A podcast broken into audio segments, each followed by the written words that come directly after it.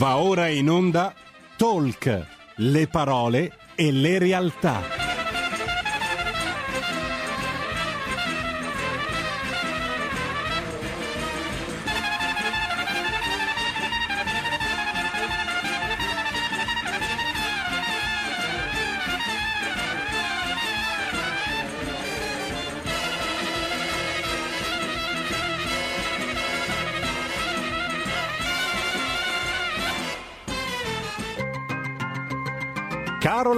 Rossi conduce Envisioning, le voci dell'innovazione. E diamo subito la linea a Carola Rossi.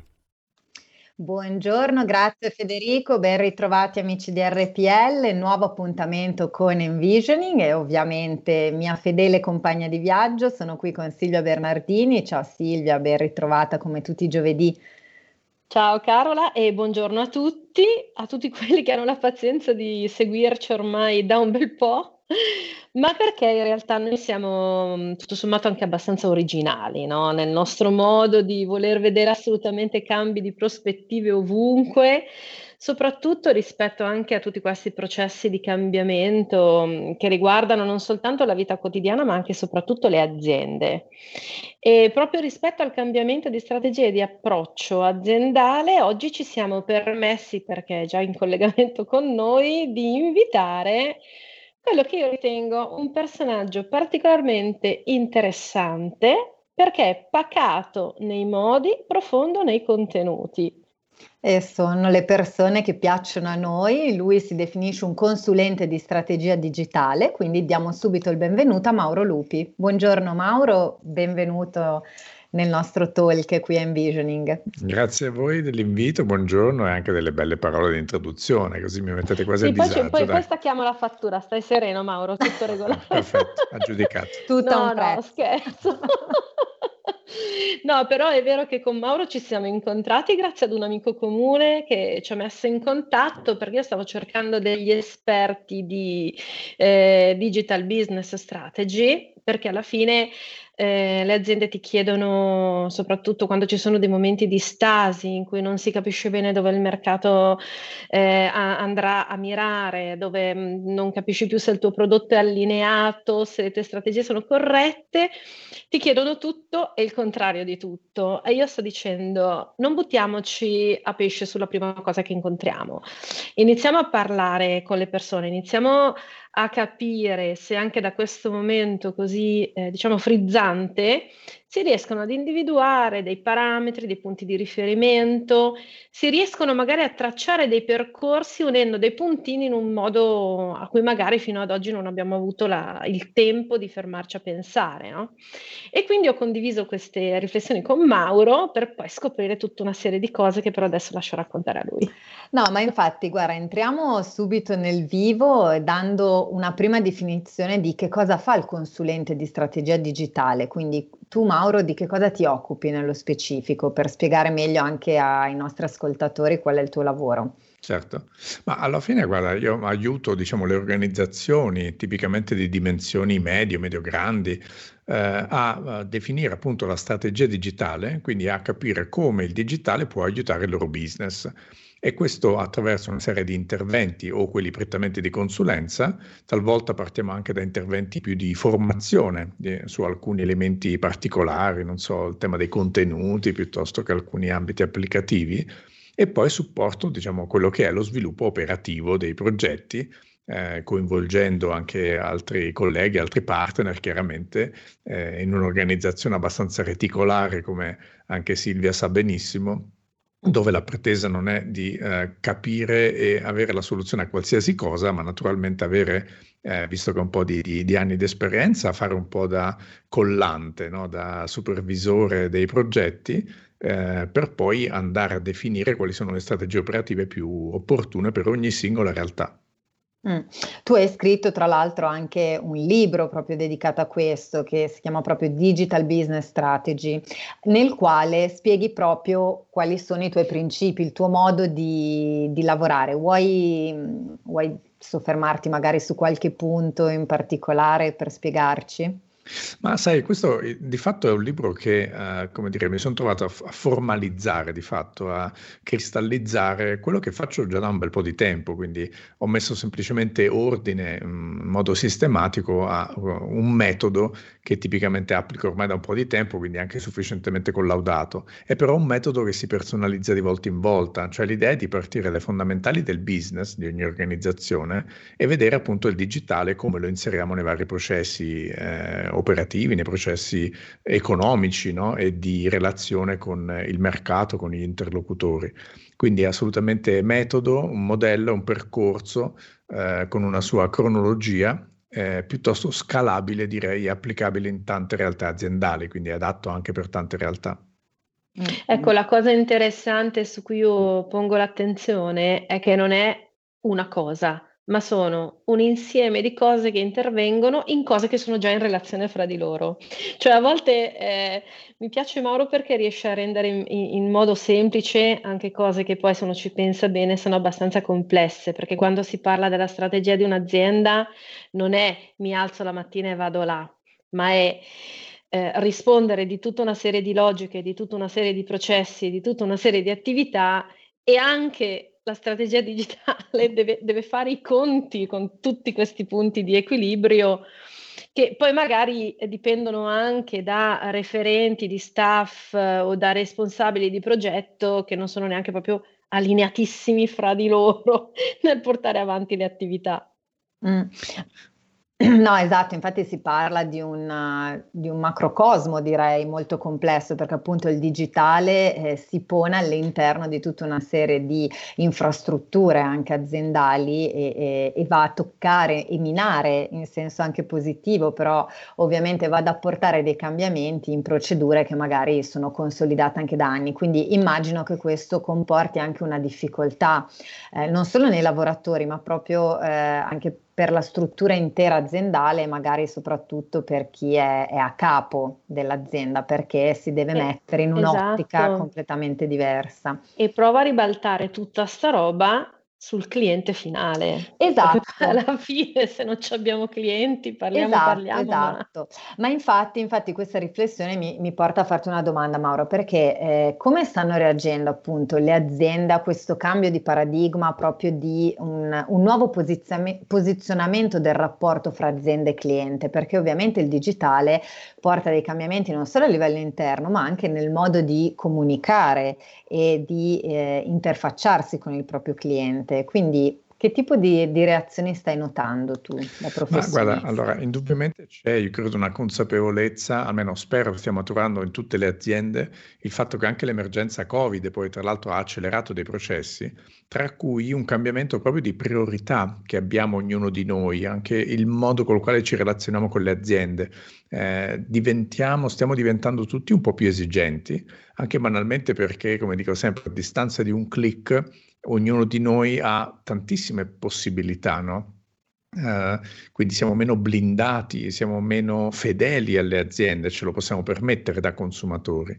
Questo però ribaltandolo dal punto di vista delle aziende, evidentemente da una parte complica le cose, eh, dall'altra però uh, abilita tutta una serie di nuovi meccanismi di relazione più fiduciari, no? più basati a, uh, come dire, anche un rapporto di lungo termine per chi lo sa sviluppare. Eh, e quindi, per carità, cambiano e ci sono tanti mal di testa che evidentemente i consumatori moderni portano oggi eh, alle aziende. È così per tutti, no? Quindi, ancora di più, bisogna fare bene il proprio lavoro e questo sembra una cosa banale e scontata, ma insomma, eh, come dire, la, la, la, la comunicazione eh, che non è credibile ha comunque le gambe corte. Cioè oggi non, è, è, diventato impossibile, ammesso che lo sia stato facile in passato, bleffare su quelle che sono le vere potenzialità di un'azienda. No? Eh, siamo tutti più diffidenti da consumatori nei confronti di quello che ci raccontano le aziende, no? eh, che per tanti anni, per decenni hanno capito, fatto comunicazione solo autocelebrativa di fatto. No? Si autodefinivano i migliori, eh, con i migliori prodotti, eccetera, eccetera. Ecco, questa retorica di comunicazione sta un po' lasciando il tempo che trova, quindi ehm, dall'altra c'è appunto una relazione che è diventata eh, bas- cioè si basa proprio sul rapporto fiduciario diverso ed è soprattutto eh, omnicanale, cioè l'altro grosso tema nel cambiamento della relazione tra persone e aziende è che i punti di contatto si sono moltiplicati e continueranno a farlo, no? alcuni stanno scomparendo, ne arrivano tanti altri nuovi, non è detto che bisogna presidiarli necessariamente tutti, ma è evidente che una... lato consumatori è importante esatto. esserci. Perché apre anche una riflessione molto importante sulla coerenza, cioè sì. le aziende non possono essere più autoreferenziali, dire un, quello che vogliono, perché se non c'è un valore di fondo acquisito e riproposto in una modalità che sia comunque una modalità coerente e allineata, eh, il rischio di utilizzare i mezzi in maniera frenetica e nevrotica, dando messaggi che possono anche essere l'uno il contrario dell'altro. No? Infatti, sai Silvia, nel, nel, libro una delle prime tappe di questo percorso per formare la strategia digitale è proprio quello su quelli che io chiamo i valori alti, no? quindi mm. eh, non solo la classica mission, vision, eccetera, ma proprio il purpose dell'azienda, no? il suo scopo, eh, certo. scopo non solo economico, ma anche ruolo e scopo sociale eh, perché evidentemente ogni azienda ormai è inserita in un tessuto economico che è anche un tessuto sociale, un tessuto di relazioni interpersonali certo. e questo le persone iniziano ad apprezzarlo, a volerlo, a pretenderlo per certi aspetti, no? E quindi certo. è da lì certo. che secondo me deve anche derivare una strategia anche distribuita sui canali digitali. Mm.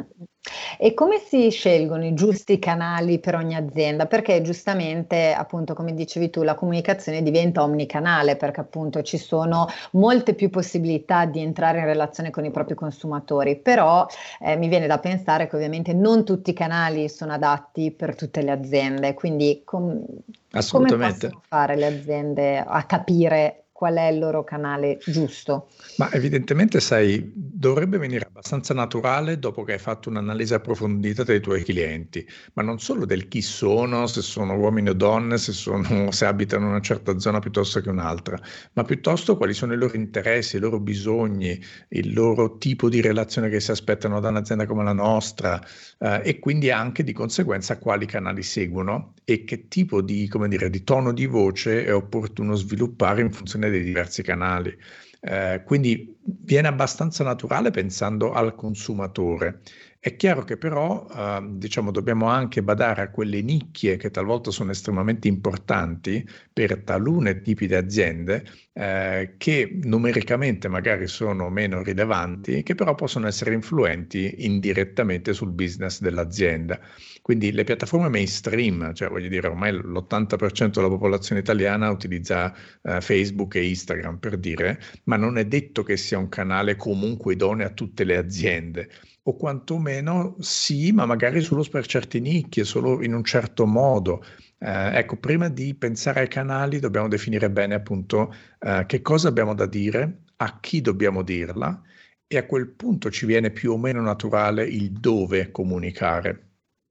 Mm, certo. Ecco, e sul che cosa vogliamo dire tantissima ragione, perché nella mia testa dare fiato ai polmoni è una cosa, parlare invece di argomenti o comunque avere in testa un messaggio da comunicare è un'altra. Quindi eh, troppe volte si confonde, a mio avviso, eh, diciamo, la, la, la, necessità di comunicare con il fatto di avere veramente dei contenuti che possono essere in qualche modo transitati. Ecco, lasciatemi usare questa espressione. ma io guarda, uso questa metafora se vuoi, no? Quindi Uh, quello che è il leitmotiv di comunicazione dell'azienda dovrebbe essere un po' come la filigrana per le banconote, no? Ecco. Quindi quando te vedi un canale social, un blog di un'azienda, un sito di un'azienda, se lo vedi in trasparenza dovresti vedere la filigrana, cioè se davvero quella roba è vera o no, se davvero è coerente, come dici te, con i valori dell'azienda, con il suo stile, no? la sua personalità per certi aspetti,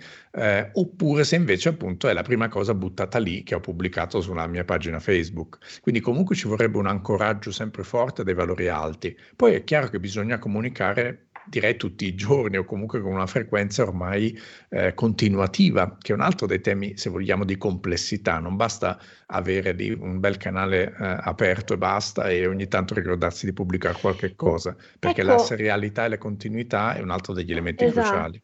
E, e su questo eh, io per esempio mh, faccio sempre delle riflessioni sulla periodicità Cioè, per esempio, guarda anche questa trasmissione, no? Noi ci incontriamo tutti i giovedì dalle 12 alle 13, magari ci sentiamo anche in settimana per fare altro, per coordinarci e va benissimo, però secondo me l'appuntamento fisso in qualche modo ha un senso nella logica anche di tenere un ritmo.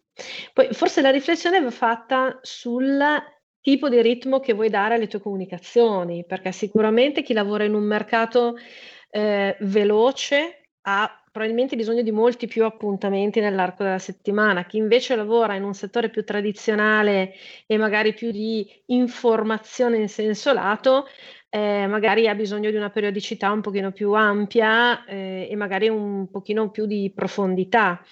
Eh, e faccio questa riflessione nella logica dei se- sette secondi del pesce rosso. No? Adesso eh, lo vedo con i miei figli abituati alla DAD che passano queste ore davanti allo schermo e poi una volta che finalmente chiudono la DAD vanno davanti allo schermo per giocare con i loro amici, però la tipologia di interazione è completamente diversa, il ritmo che si tiene è completamente diverso.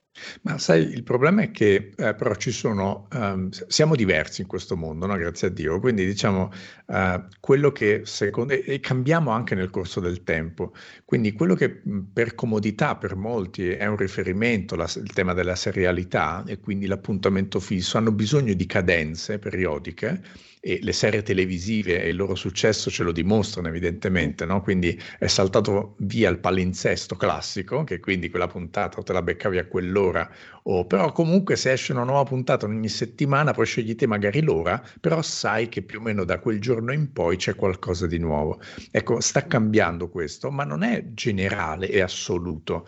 Io vedo molte persone che anche se eh, c'è un appuntamento fisso ad una certa data, ma vogliono assolutamente avere la flessibilità poi di scegliersi l'orario, di rivedersi tre registrazioni di fila, dedicano tre ore di fila e fanno tutte insieme la stessa cosa. Vale anche lo stesso per le serie televisive. Io conosco persone che eh, aspettano che la serie finisca e poi se la, uh, come dire... Sì, è vero, queste, se queste le conosco anch'io. Eh, ne esatto. hai una davanti, Mauro. Ok, quindi questo per dire che mettiamoci da parte di chi produce i contenuti, secondo me è quello di riuscire a, a, ad offrire la massima flessibilità possibile. Quindi senz'altro il ritmo e la cadenza, secondo me è comunque una prerogativa. Lo vediamo anche con il successo, il rinnovato successo delle newsletter, che tipicamente sono strumenti periodici, no? continuativi, cioè a cadenza più o meno regolare. Eh, però nel contempo, eh, anche se io mi perdo quel numero, quell'edizione, quella puntata, devo sempre avere un repository dove andarle a riprendere e lato aziendale devo ristimolare ogni tanto le persone anche a rivedersi le cose che magari si sono perse se le sono dimenticate nel frattempo. Sì, c'è un concetto anche di disponibilità, eh, diciamo, sì. no? che deve essere sempre presente fondamentalmente, perché l'azienda, oltre a mantenere un certo ritmo, come giustamente stavate dicendo voi, deve anche dimostrare di essere comunque sempre presente, che poi può essere appunto eh, sotto varie forme, a seconda giustamente anche del settore in cui opera e anche perché eh, la presenza e la comunicazione ovviamente non deve diventare eh, la, diciamo, l'attività che ruba spazio ovviamente poi a quella che è l'operatività, però deve essere più un messaggio, eh, diciamo, costante, no? proprio un messaggio di coerenza e di presenza. Ecco, secondo me è una cosa che è emersa molto anche, soprattutto durante il periodo di lockdown dell'anno scorso e, e che ha fatto anche la differenza, magari eh, per quanto riguarda la, la sopravvivenza o la, diciamo, il tenore eh, del business di alcune aziende, è stata proprio questa capacità di dimostrarsi vicini ai propri consumatori, anche in un periodo eh, di totale disastro e tragedia come è stato il primo lockdown, dove magari a differenza di adesso,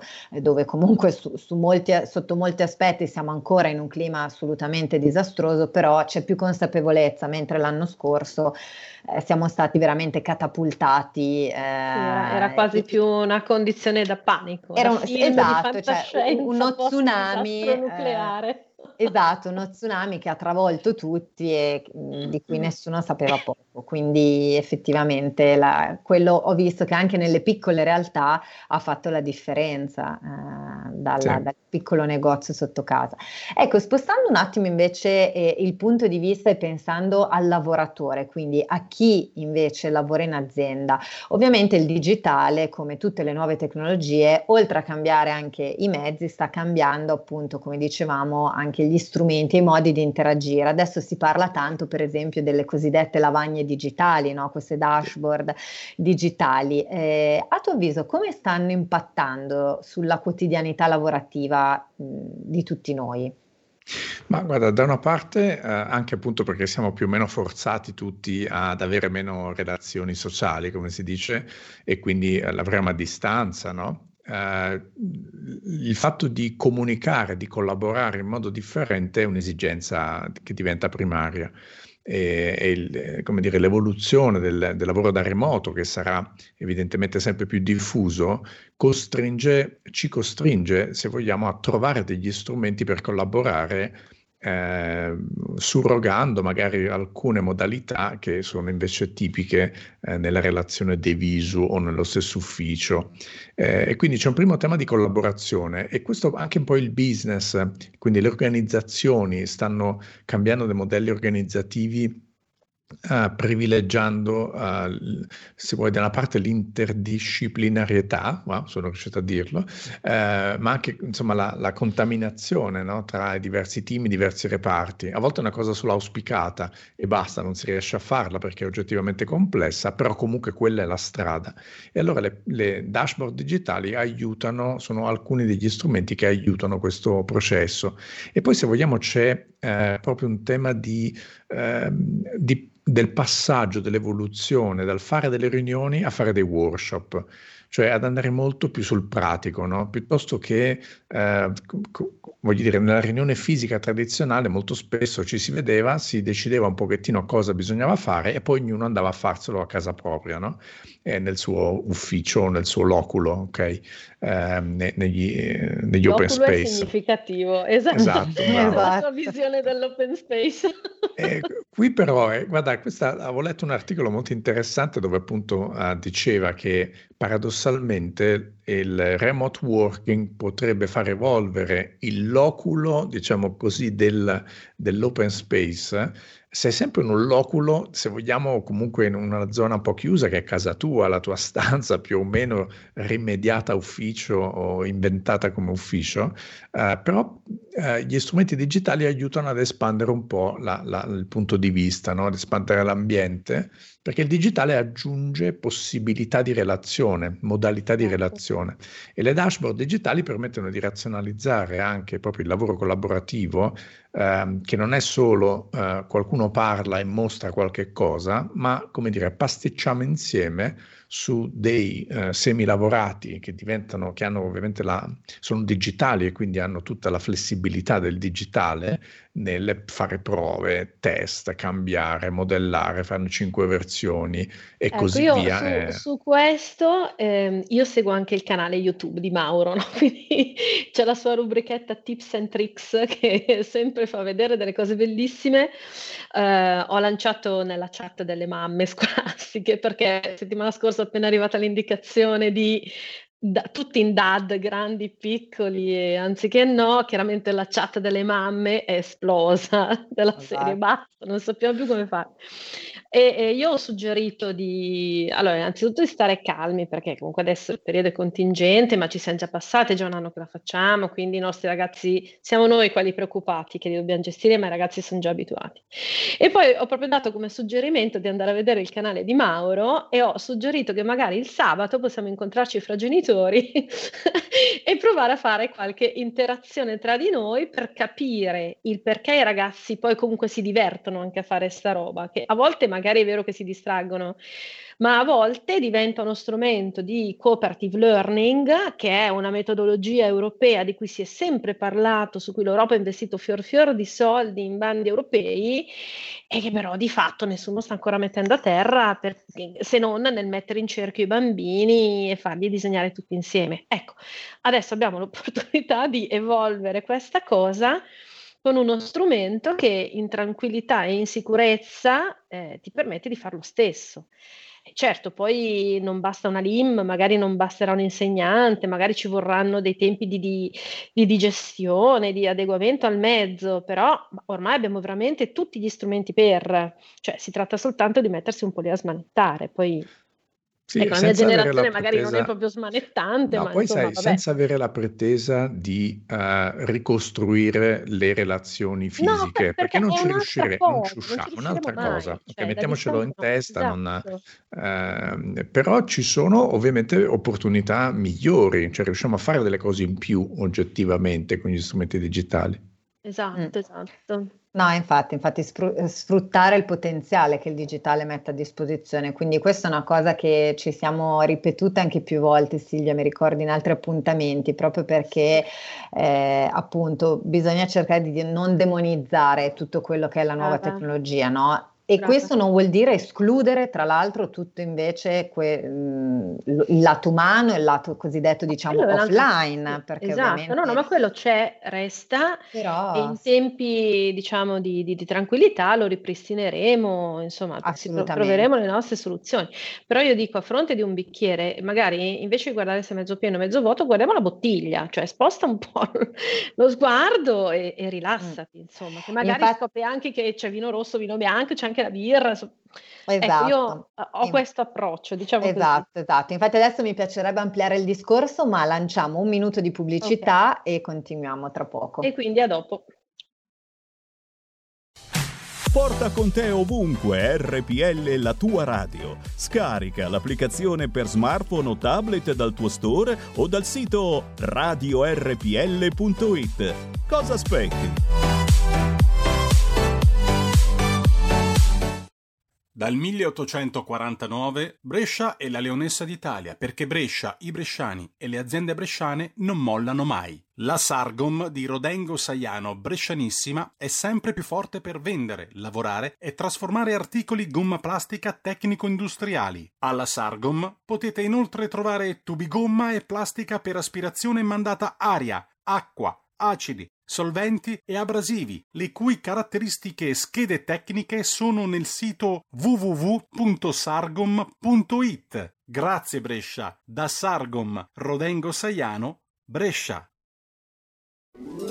Stai ascoltando RPL. la tua voce libera, senza filtri né censura. La tua radio.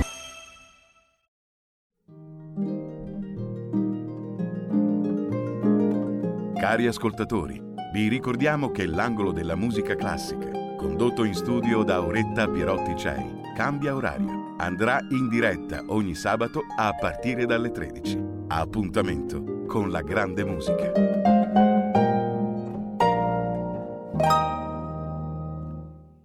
E ridiamo subito la linea a Carola Rossi.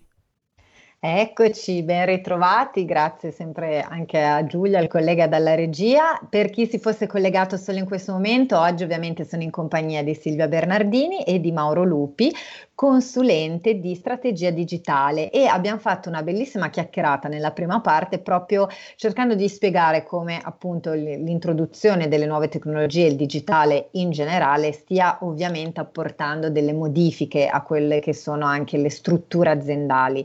E, e Mauro ci diceva come questo passaggio sia ovviamente un qualcosa che va pianificato e studiato in maniera molto precisa, quindi non si può pensare di semplificare o banalizzare il tema eh, del digitale perché ovviamente come tutti i grandi cambiamenti va a riguardare uh, un universo, quindi ha tutta una serie di complessità che vanno assolutamente prese in considerazione, soprattutto in relazione a quello che è ovviamente l'obiettivo di business dell'azienda. Prima della, della pubblicità abbiamo lanciato un- uno spunto a mio avviso molto interessante che tra l'altro si riallaccia un po' a quello che ha detto anche Mauro in apertura. Ovviamente come tutti i cambiamenti necessita anche una parte di, eh, di conoscenza di studio di quello che è il nuovo strumento con il quale eh, ci stiamo imbattendo. Quindi questo mi porta anche a una riflessione, tra l'altro collegato un po' anche al concetto di DAD di cui parlava, parlava prima Silvia e di come andare a sfruttare magari le potenzialità, quindi non guardare solo gli aspetti negativi, quello che ci è stato tolto con la DAD, quindi tutto l'aspetto ovviamente di presenza che è preziosissimo, assolutamente noi su questo siamo, siamo tutti d'accordo, ma giustamente l'invito di Silvia era proviamo a sfruttare, visto che è un periodo limitato eh, che dobbiamo insomma condurre in questa maniera gestire, proviamo a sfruttare le nuove possibilità che questi mezzi ci offrono. Ecco, in generale a questo punto mi viene una riflessione un po' più d'ampio respiro, no? perché credo che l'impatto del digitale ovviamente non avrà un impatto e non ha di fatto un impatto solo sul mondo aziendale, ma ovviamente ce l'ha su tutto il mondo sociale, su tutta la società. Come pensi che dovrà adeguarsi o cambiare il nostro sistema educativo o formativo per stare al passo col, con i tempi a questo punto, perché c'è un'esigenza forte di formazione, a mio avviso, sotto questo punto di vista. Sì, senz'altro. Allora, ehm, ci sono tanti punti di vista e io francamente non, non riesco, eh, dire, a trovarne uno definitivo, perché poi eh, quando parliamo di, di, scuola, di educazione, di formazione, è chiaro che è molto diverso parlare di università piuttosto che scuole primarie o no, per i più piccoli. Però concettualmente eh, eh, penso soprattutto ai giovani adulti, quindi ecco il mondo universitario, anche diciamo le, le scuole secondarie, secondo me dovrebbero eh, avere, eh, una volta si diceva il passaggio dal sapere al saper fare, oggi secondo me bisogna saper essere. Uh, che, che, è complicatissimo, eh, per carità, spiegare a qualcuno a saper essere. Saper essere significa uh, appunto avere de- dei fondamentali dentro, no? che ti permettono poi di affrontare un mondo dove il cambiamento non è una cosa che ogni tanto avviene, capito? È quotidiano. Uh, e allora devi avere, come dire, è un po' come avere le fondamenta solide Mm, e permetterti quindi poi ogni tanto di buttare giù un piano e ricostruirlo. No? Se però le fondamenta non sono solide, sarai sempre un po' a rischio. Uh, e come, quali sono queste fondamenta? Qua è un po' il discorso e non, non, non, sono in grado di dire assolutamente, non mi sento di dire sono esattamente queste. Senz'altro il tema delle, dell'umanesimo uh, torna un po' alla ribalta per certi aspetti, ma io non parlo dell'umanesimo uh, eh, nel senso solo di eh, approfondimento sulla storia del passato, no? Cioè devi imparare il greco, il latino, sì al limite anche quello può aver senso, ma non è questo, non è solo guardare il passato, per me fondamentalmente significa uh, ad esempio il senso civico, no? sviluppare, voglio dire, delle, uh, de- delle basi di relazione sociale no? che, che, sono fon- fondamentali. Quindi un, uh, una cultura di contesto, una, una cultura di contesto, una cultura di socialità, cioè oggi sai sì, eh, perché la tecnologia, eh, se vuoi c'è una cosa, una frase di eh, eh, Jack Ma, che, che, è stato il fondatore di Alibaba, adesso è uscito, ma insomma un personaggio particolare, eh, molto, come dire, marketing oriented, però ogni tanto qualche sua frasetta ha senso e eh, il tema dei soft skill, quindi di queste competenze trasversali, che è un po' quelle di cui stavo parlando io, giustamente lui sottolineava potrebbero essere quelle che ci differenzieranno dai robot eh, in termini di lavoro, no? Cioè per essere, per fare delle cose dove i robot non arriveranno mai, dobbiamo coltivare quelle di competenze, altrimenti tutto quello che è semplicemente operativo, no? Conosco una cosa e faccio delle cose operative, prima o poi ci saranno delle macchine che lo faranno al posto nostro, anzi già ce ne sono tanti di lavori che si stanno proprio sostituendo in questi mesi, no? in questi anni, eh, già nettamente. E allora per aggiungere, eh, diciamo, delle componenti che appunto non sono eh, come dire, operative, prettamente operative, ma per, per, attivare il cervello la preparazione che deve partire da alcune soft skill. Sì, quindi letteralmente aiutare gli studenti, penso soprattutto in effetti anch'io all'università, che forse sono eh, gli istituti poi più vicini a quello che sarà il mondo del lavoro, dovrebbero aiutare di più gli studenti forse a letteralmente aprire la mente, ma proprio eh, nell'ottica che stavi dicendo tu, quindi mm. entrare in un discorso di formazione anche continua, che non è solo apprendere delle nozioni da dei libri, ma cercare di sviluppare e ad andare ad affinare anche certe caratteristiche personali che poi mi aiuteranno anche a vivere in un contesto sociale che muta, chiamo, che cambia. Esatto, io la chiamo learnability, no? cioè la, mm. la capacità, ma anche la voglia di imparare costantemente. Certo. E questa cosa però pone l'attenzione, a mio avviso, in maniera dirompente sul, sulla nuova necessità di rivalutare le performance.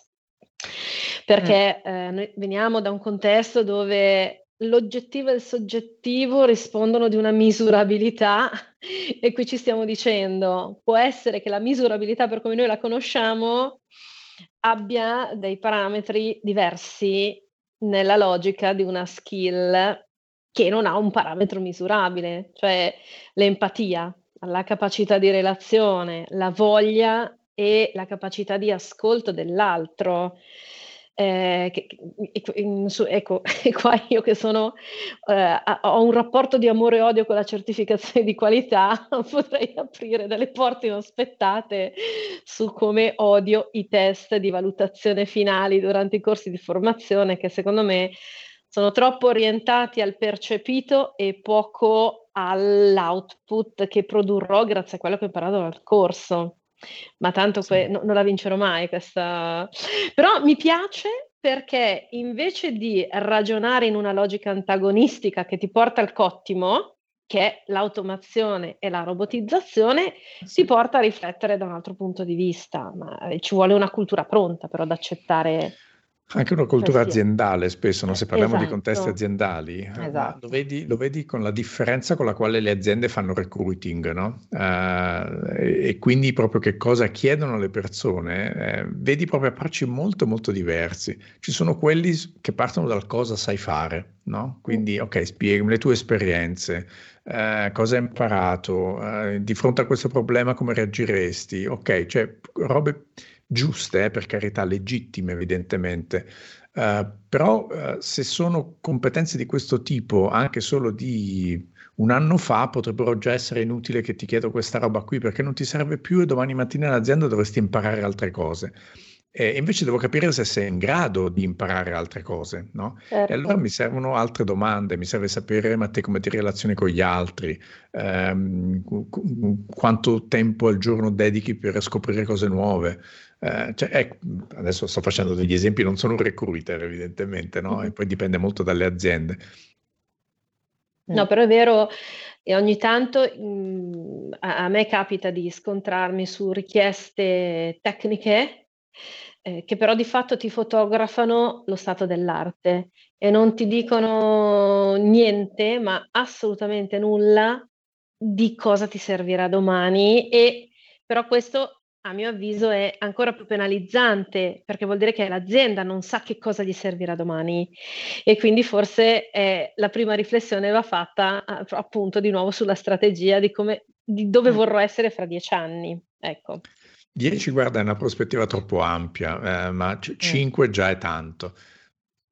Sì, soprattutto in alcuni settori che mutano effettivamente in continuazione.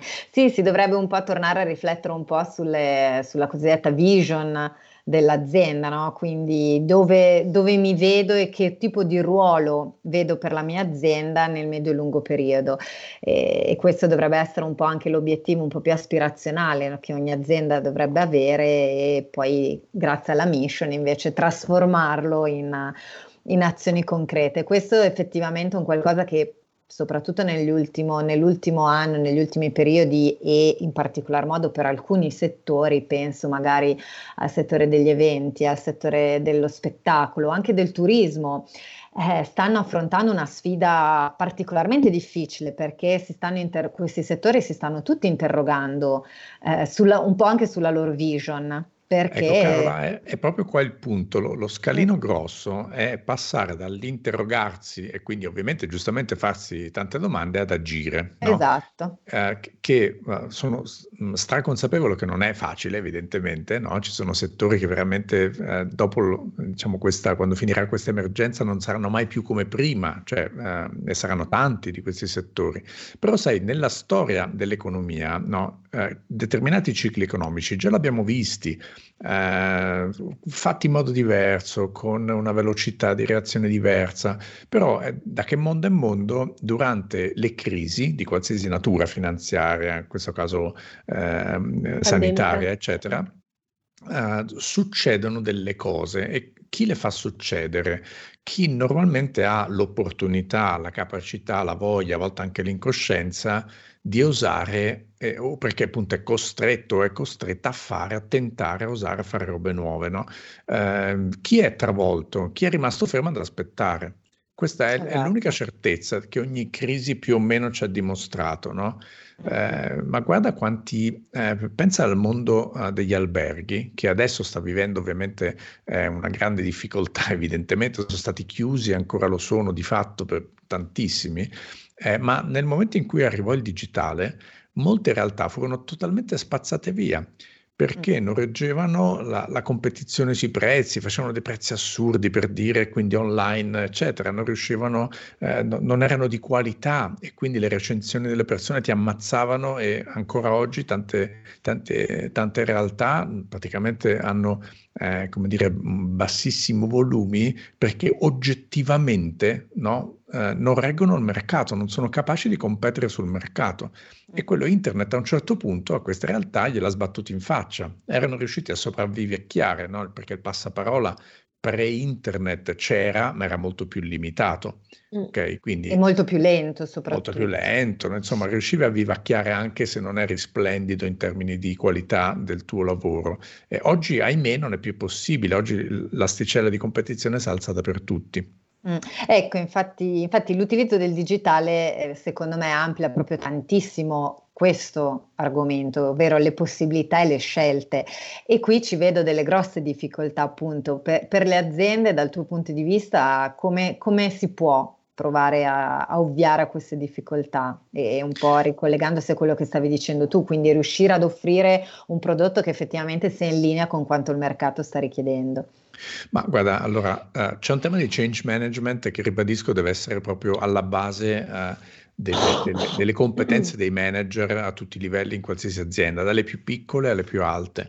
E parlo di change management uh, non solo pensando a dover per forza cambiare chissà cosa tutti i giorni, ma nella, proprio nell'assunzione del fatto che ogni giorno posso e dovrei migliorare il mio modo di fare business.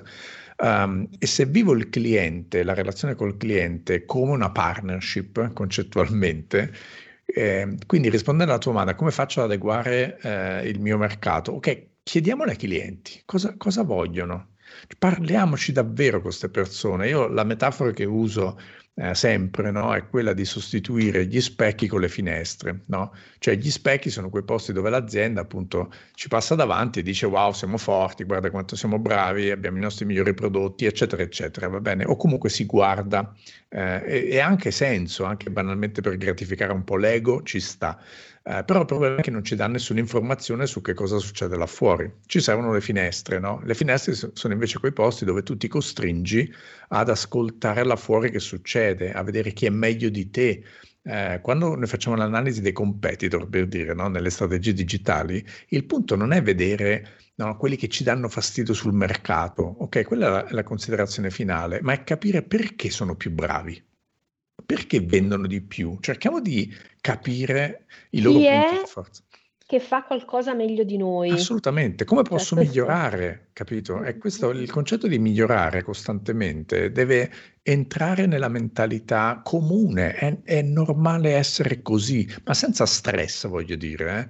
Eh? Uh, e se questo viene percepito dal cliente, no? eh, tante aziende fanno delle survey no, di gradimento eh, che poi però finiscono nel dimenticatoio, non c'è un, un feedback, no? non c'è una... Eh, questo, è, questo, è, pessimo perché io dico sempre che quando si inizia ad ascoltare la gente, si dà l'opportunità di fare domande, non esiste che poi non si possano dare risposte. Assolutamente, Diversamente... e guarda, noi consumatori ci piace da morire quando un nostro parere viene, cioè percepiamo che venga ascoltato mm, e poi mm. ancora meglio se poi vediamo che quella roba viene implementata successivamente. Da questo, sai, è, è molto bella questa riflessione. Ho trovato tante similitudini nel modo ideale, diciamo così, concettualmente di fare azienda su quello che oggi fanno le aziende che producono software. No? La maggior parte delle aziende che produce software, se ci pensate, sviluppa eh, il prodotto con dei beta tester, cioè quindi dà il software, le, le versioni nuove, anzi le costruisce insieme a delle persone che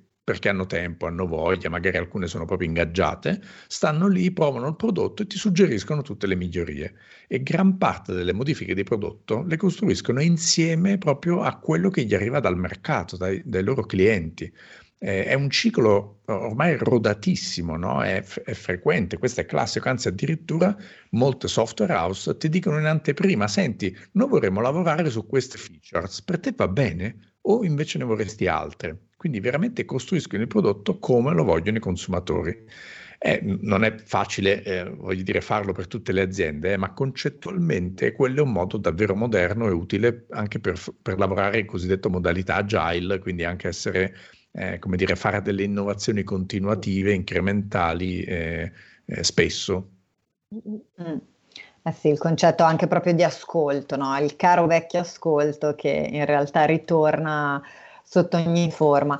Silvia, ci stiamo avviando verso la chiusura perché abbiamo gli Ahimè. ultimi cinque minuti, quindi Ahimè. ne approfitterei per fare appunto le, le, riflessioni finali perché abbiamo spaziato effettivamente eh, eh, su, tanti, sì. su, tanti, argomenti, ma come eh, era, era prevedibile. Esatto, perché la, la, la, materia è vasta e ehm, secondo me il messaggio che passa, però correggimi poi Mauro se sbaglio, è che abbiamo di fronte degli scenari completamente nuovi e la capacità eh, di osservare e di ragionare insieme ci potrebbe permettere di trovare ugualmente dei sentieri nuovi. Eh, non esistono mappe preconfezionate, però possiamo capire qual è un punto di arrivo e iniziare a costruire pian piano eh, il percorso che ci può portare effettivamente al nostro punto di arrivo, eh, magari sfruttando in una logica diversa tutto quello che ci si propone, dove sfruttare eh, non vuol dire abusare, ma vuol dire provare e poi dopo aver provato decidere se tengo o butto. Io faccio sempre questo esempio, eh, quando devo riassumere qualche concetto importante ho imparato ad usare Xmind, anche se non sono velocissimo, uso solo la, la roba classica, c'è sempre la versione free. Eh. Però abbiamo un collega che ci ha fatto aprire un account gratuito su Whimsical, che è uno strumento simile, semplicemente che se tutti hanno l'account e vanno tutti nello stesso punto, una stessa mappa può essere rielaborata da più persone. Allora, tolto il casino mistico che ne è uscito le prime volte, una cosa così, ad esempio, per un'esercitazione di gruppo è fantastica. Eh, magari per riassumere un concetto che parlando è un pochino meno interessante, però almeno adesso so che ci sono entrambi, so che se devo ingaggiare dei giovinetti posso metterli da quella parte, so che se invece devo lavorare su un processo aziendale un pochino più rifinito, posso andare da quell'altra. E se non ci avessi provato, non, non, non, l'avrei comunque saputo. E io sono per definizione dei miei figli una boomer. Quindi voglio dire, se ce l'ho fatta io, ma figurati se non ce la fanno quegli altri. Mauro, tu vuoi, vuoi dare qualche consiglio in chiusura o qualche riflessione? Ma guarda, no, secondo me eh, veramente la, la sintesi di, di, Silvia è questo, sporcarsi le mani ma con metodo, cioè quindi seguendo comunque, ripeto, alcuni fondamentali che specie nel marketing e nella comunicazione dovremmo un po' rispolverare, molto spesso ci facciamo trascinare dalle tecnologie, dagli, dagli strumenti, no, dai, dai, tool, piuttosto che metterci, partire con un po' di contesto, un po' di raziocinio e definire bene gli obiettivi, insomma. E anche permettimi di aggiungere, visto che hai citato comunicazione e marketing, pens- diamo più valore anche ai contenuti, secondo eh sì, me, perché soprattutto con l'utilizzo delle nuove tecnologie a volte si è un po' perso eh, il focus è più orientati alla velocità della comunicazione, all'immediatezza, quanto si va veloce, si arriva prima, però spesso magari ci si dimentica un po' che eh, insomma è, importante, giustamente per ritornare anche a quello che dicevamo in apertura, è importante il contesto e, e la coerenza che quindi manifestiamo, anche perché appunto per, per fare la chiusa veramente gli ultimi due minuti, anche il consumatore eh, ovviamente sta cambiando le proprie abitudini, quindi ci chiede di più. Eh, Ed è un tu... consumatore anche molto più attento alla qualità. Esatto. Eh, ha, ha, dei parametri diversi nella gestione del rapporto qualità-prezzo, è sicuramente più consapevole e ha molti più strumenti per recuperare informazioni da più punti di vista, quindi no, non sottovalutiamo mm l'intelligenza cioè, del nostro esatto, consumatore. Che yes. poi per noi l'envision in parte dall'intelligenza umana, per la tecnologia alla fine è solo strumento, quindi Esatto. Direi che abbiamo raggiunto nuovamente il nostro obiettivo. Tutto parte da lì. Io comunque invito tutti i nostri ascoltatori a, a, leggere il libro di Mauro perché secondo me ci sono tutta una serie di spunti e di riflessioni anche molto concrete come, come mi piace perché appunto è, lo, lo, trovo un visionario concreto, quindi riesce appunto ad avere eh, quel, quel guizzo, quella visione ma poi a tradurla in maniera molto pratica e molto concreta. Quindi quindi vi ricordo il titolo che è Digital Business Strategy. E Mauro, dove possiamo trovarlo il tuo libro? Ma direi dappertutto, dai, da, da Amazon, ma anche nelle librerie, viene distribuito da Franco Angeli, quindi diciamo un editore abbastanza grande, molto, diffuso. Mm-hmm. Ma soprattutto cercate Mauro su LinkedIn e su YouTube, perché se siete come me che vi addormentate col libro sul naso, potete compensare con qualche sano podcast da massimo nove minuti e mezzo. Esatto. e quindi anche in macchina senza problemi mentre vi spostate oppure tranquillamente mentre cucinate o mentre fate altro, potete ascoltare qualche sana pillola di saggezza. Ottimo. Bene, allora ringraziamo Mauro Lupi per essere stato qui con noi oggi, grazie di cuore per la, ah, la tua testimonianza. Gentilissimi, ciao Carola, ciao Silvia, un abbraccio. Ciao Mauro e noi ci vediamo giovedì prossimo. Ovviamente Silvia, io ti auguro una splendida giornata, rinnovo e ringrazio anche i nostri ascoltatori che ci hanno seguito e vi diamo e un grazie appunto... alla regia che non la ringrazia mai nessuno. Ma È vero. No, no, ringraziamo Giulia e Federico che oggi sono stati qui con noi e ci hanno supportato e vi diamo ovviamente appuntamento a settimana prossima. Buona giornata a tutti. Arrivederci. Avete ascoltato Envisioning, le voci dell'innovazione.